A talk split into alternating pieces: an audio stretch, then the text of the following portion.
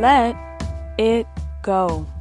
I let go of bitterness, self pity, hate, revenge, resentment, and unforgiveness towards and against my spouse.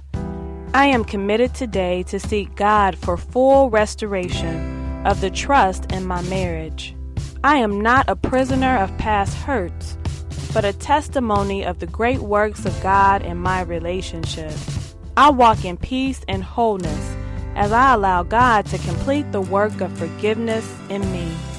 I forgive as God has forgiven me, not holding my faults against me. I rejoice in our refreshed, restored, and renewed relationship. In Jesus' name, I declare this to be so. Amen.